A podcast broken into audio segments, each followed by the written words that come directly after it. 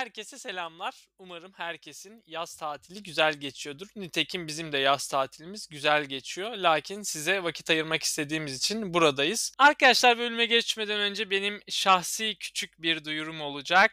Lütfen bizi dinlediğiniz platformlardan ve Instagram hesabımızdan takip etmeyi unutmayın. Şimdiden takip et butonuna basan ellerinize teşekkürlerimi gönderiyorum. Sezon arası kısa bölümler serimizin 3. bölümüyle karşınızdayız. Bu bölüm yine arkadaşlarımızın bize sorduğu. Özellikle biliyorsunuz arkadaşlar Türkiye'de bazı şeyleri almak zor. Burada kolay gözle bakıldığı için çok önemli bir soru olmasa da sorulan bir soru var. Onu paylaşmak istiyorum. Neden araba almıyorsunuz? Ben de bu soruyu Selim'e sorayım. Neden Selim'cim? Abi bu soruyu çok çok duyuyorum. Hatta bir arkadaşım oturup burada Otoscout diye bir tane şey var. ikinci el araba satan hatta sıfır araba satan bir arabam.com veya sahibinden gibi düşünebilirsiniz. Şu an reklam almıyoruz arkadaşlar. Ee, o tarz bir site var. Oradan açmış işte beğendiği arabanın linkini bana atmış. Demiş ki abi bak Türkiye'de şu kadar şu kadar şu kadar Almanya'da şu kadar. Sen niye araba almıyorsun? İşte niye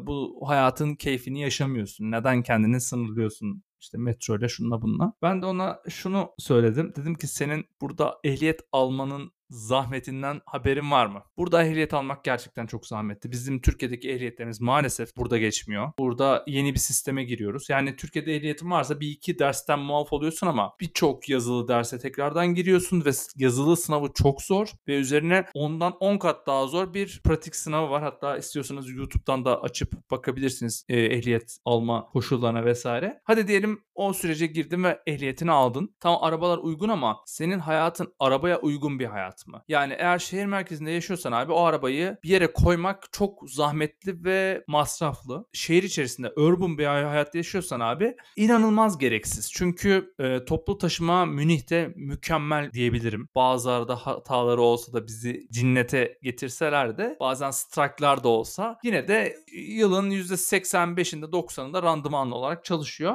İnanılmaz kolay yani mutlaka bir şekilde bir yerden bir yere çok rahat gidebiliyorsunuz. Ama mesela atıyorum ben ileride suburban'a taşınmak istersem işim de yine suburban'da veya urban'da olursa o zaman araba almak mantıklı olabilir. Şu an mantıksız. O yüzden de zahmetli bir şey. Tamam uygun. Araba sürmek çok keyifli. Ona okeyim ama ya sırf hafta sonu kullanmak için araba alıp onun vergileri şu bu falan o süreçe girmek gerçekten onlar da gelseler bunun ne kadar zor olduğunu fark edecekler. O anlamda yoksa bir BMW'ye ya da Mercedes'e veya bir Audi'ye karşı herhangi bir antipatim yok. Olsa yani bana direkt verseler şu an kiralasam keyifle e, sürmekten zevk alırım ama araba bile kiralayamıyorsun. Bu arada şöyle de bir bilgi vereyim hazır bu konuya girmişken. Türkiye'den gelen arkadaşlarımız vizeleriyle burada araba kiralayabiliyorlar bu akıllarında bulunsun. Bizim gibi değiller. Biz oturum kartına geçtiğimiz için yarı Alman vatandaşı muamelesi görüyoruz ve bize zorunlu. Bir şekilde yakalanırsak inanılmaz deporta gidecek kadar e, yolu var. O yüzden çok tehlikeli araba sürmek e, ehliyetsiz bir şekilde burada. Ama onlar kısa tatillerine gelip Türkiye'deki ehliyetlerini kullanabiliyorlar. Bunu da bir dipnot olarak verip buradan topu Britanya adasına atmış olayım. Evet abi çok güzel özetledin.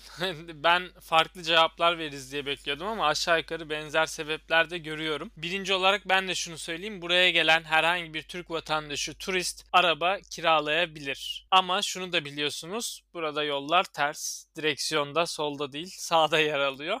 Bunlar çok önemli. Bunu bilerek lütfen araba kiralayın. Daha önceden de duyduğum kadarıyla herhangi bir şekilde buraya gelen Avrupalı, Türk e, eğer kendi ülkesinde ehliyeti varsa burada da kullanabiliyormuş sorunsuz bir şekilde. Ama artık yaşayanlar için ve uzun süreli araba kullanmak isteyenler için bir kazadan sonra karar almışlar. Bir Fransızın katıldığı kaza çok ciddi anlamda ölüme sebebiyet vermiş anladığım kadarıyla ve o noktadan sonra demişler ki ya biz diğer ülkelerle farklı trafik akışına sahibiz. Ondan dolayı bizim bunu değiştirmek gibi bir niyetimiz var. Dolayısıyla herkes burada tekrardan ehliyet sınavına girecek. Kıbrıslılar için bildiğim kadarıyla geçerli değil. Onlar direkt kullanabiliyor. Dubai'li, Suudi Arabistanlı zenginler için de sanırsam geçerli değil. Onlar da kullanabiliyor. Biliyorsun buraya direct ya da indirect çok ciddi bir yatırımları var ve onlara kimsenin para sorma gibi bir niyeti yok. Çünkü yatlarını ve arabalarını, güzel Lego oyuncaklarını nereye park edecekler belli değil. Onun için onlara bir kolaylık var ama Hindistan'da da aynı sistem varmış. Bunu bir ev arkadaşım vardı ona sordum. Onun da mesela ehliyet alması gerekiyormuş. Yolların aynı olmasına rağmen onları hani gerçekten 5. dünya ülkesi muamelesi uyguluyorlar yani. Sömürdükleri yetmemiş gibi. Bir de diyorlar ki siz hala da ehliyetinizi de kabul etmiyoruz. Haksız da sayılmazlar. Oradaki trafikleri az çok filmlerde görebiliyoruz. Mumbai filmlerinde. Bence tam tersi olması lazım. İngilizlerin Hindistan'a gidince ehliyet almaları gerekiyor. Çünkü o sisteme ben alışamam abi.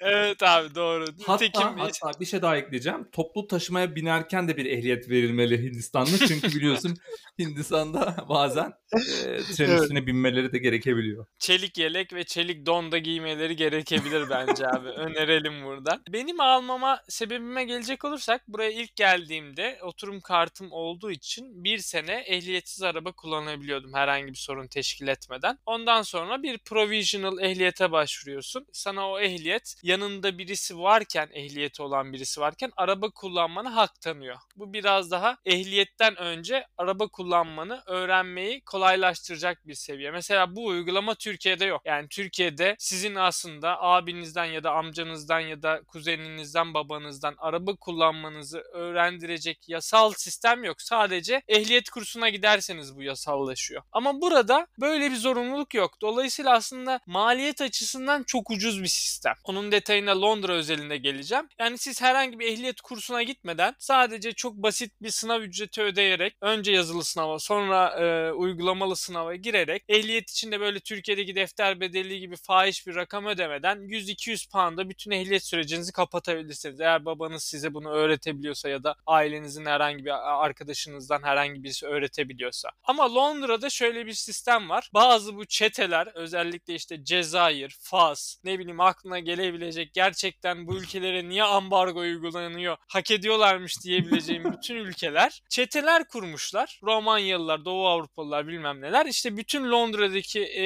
ehliyet sınavı slotlarının hepsini önceden e, sahiplenmişler ve bunu sana satıyorlar. Ve diyorlar ki işte bunu sana satarım ama benden 10 tane de sürüş dersi alacaksın. Sürüş dersi başına 50 pound işte oradan bir e, 500 pound 1000 pound sana kitliyor sınavla beraber. Dolayısıyla başka başka e, sebeplerden ötürü maliyetin 2000 poundlara gelebiliyor. Bu hala daha karşılanabilir bir rakam. Bununla ilgili bir sorunum yok ama hem trafiğin tersten gitmesi hem de şu an zaten Londra'da çok kısa süreli vakit geçirmem. Boşluklarımda genelde Almanya ya da Türkiye'ye gitmem beni biraz araba almaktan uzaklaştırdı. Neden olmasın? Selim'in de bahsettiği sebeplerden ötürü biraz şehirden uzaklaşılırsa alınabilir. Ama bir sebep daha var şehir içinde araba kullanmamak için. Congestion charge dedikleri zon 1 diye çizilen merkezi Londra'ya girerken ekstra bir vergi ödüyorsunuz. Dolayısıyla bu ekstra vergiyi her gün otoparkla birleştirerek kendinize kaba taslak her gün arabayla işe gitmenin maliyetini çıkartabilirsiniz. Yani 20 gün işe gittiğini varsayarsak bu ekstradan size 400-500 poundlık bir yük demektir. Bunu da kimse yapmıyor. Şirketlerin yani çok üst düzey yöneticileri dahi metroyla şirketlere geliyorlar diyebilirim. Çok basit bir şekilde. Basit insanlar gibi Türkiye'deki gibi böyle hammerlarla, korumalarla. Türkcell'in bir CEO'su vardı abi. Öyle bir girerdi ki binaya yani sanki Amerikan başkanı falan giriyor böyle kel kel korumalar. Hani böyle saçmalıklar yok yani. O açıdan güzel ama bizim de almama sebeplerimiz Selim'le benzer. Çok gelişmiş bir ulaşım ağı ve de çok maliyetli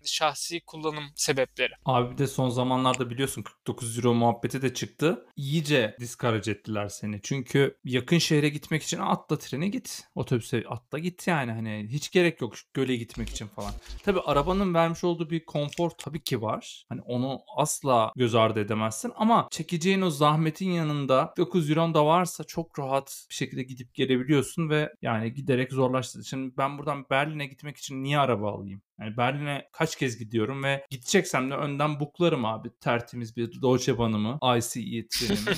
Tertemiz Evet. basar giderim yani. Niye bir daha e, biz 6 saat araba sallayayım? Bir de gerçekten inanılmaz trafik oluyor.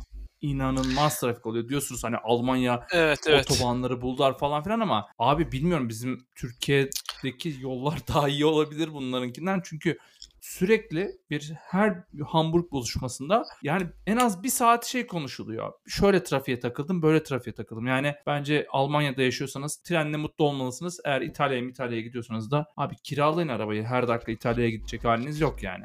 O anlamda bence Evet araba abi almak uzun vadede mantıklı değil. Yani aile olduktan sonra belki bu kararlar değişebilir tabii ki ama Kesinlikle. bekarken çok da bir şey fark etmiyor hayatınızda. Onun için de bütün paperwork'lerle uğraşmak mantıklı gelmiyor. O zaman bir bölümün daha sonuna geldik diyebiliriz sanırsam. Aynen öyle. Bence bu soruya güzel bir cevap vermiş olduk. Artık bizi darlamayın arkadaşlar ya. Madem geliyorsanız sizin arabanıza binelim. Siz bizi gezdirin sağa evet sola. kardeşim gelin alın Siz arabanızı biz de gezelim yani evet. O zaman haftaya buluşmak dileğiyle kendinize iyi bakın. Görüşmek üzere bye.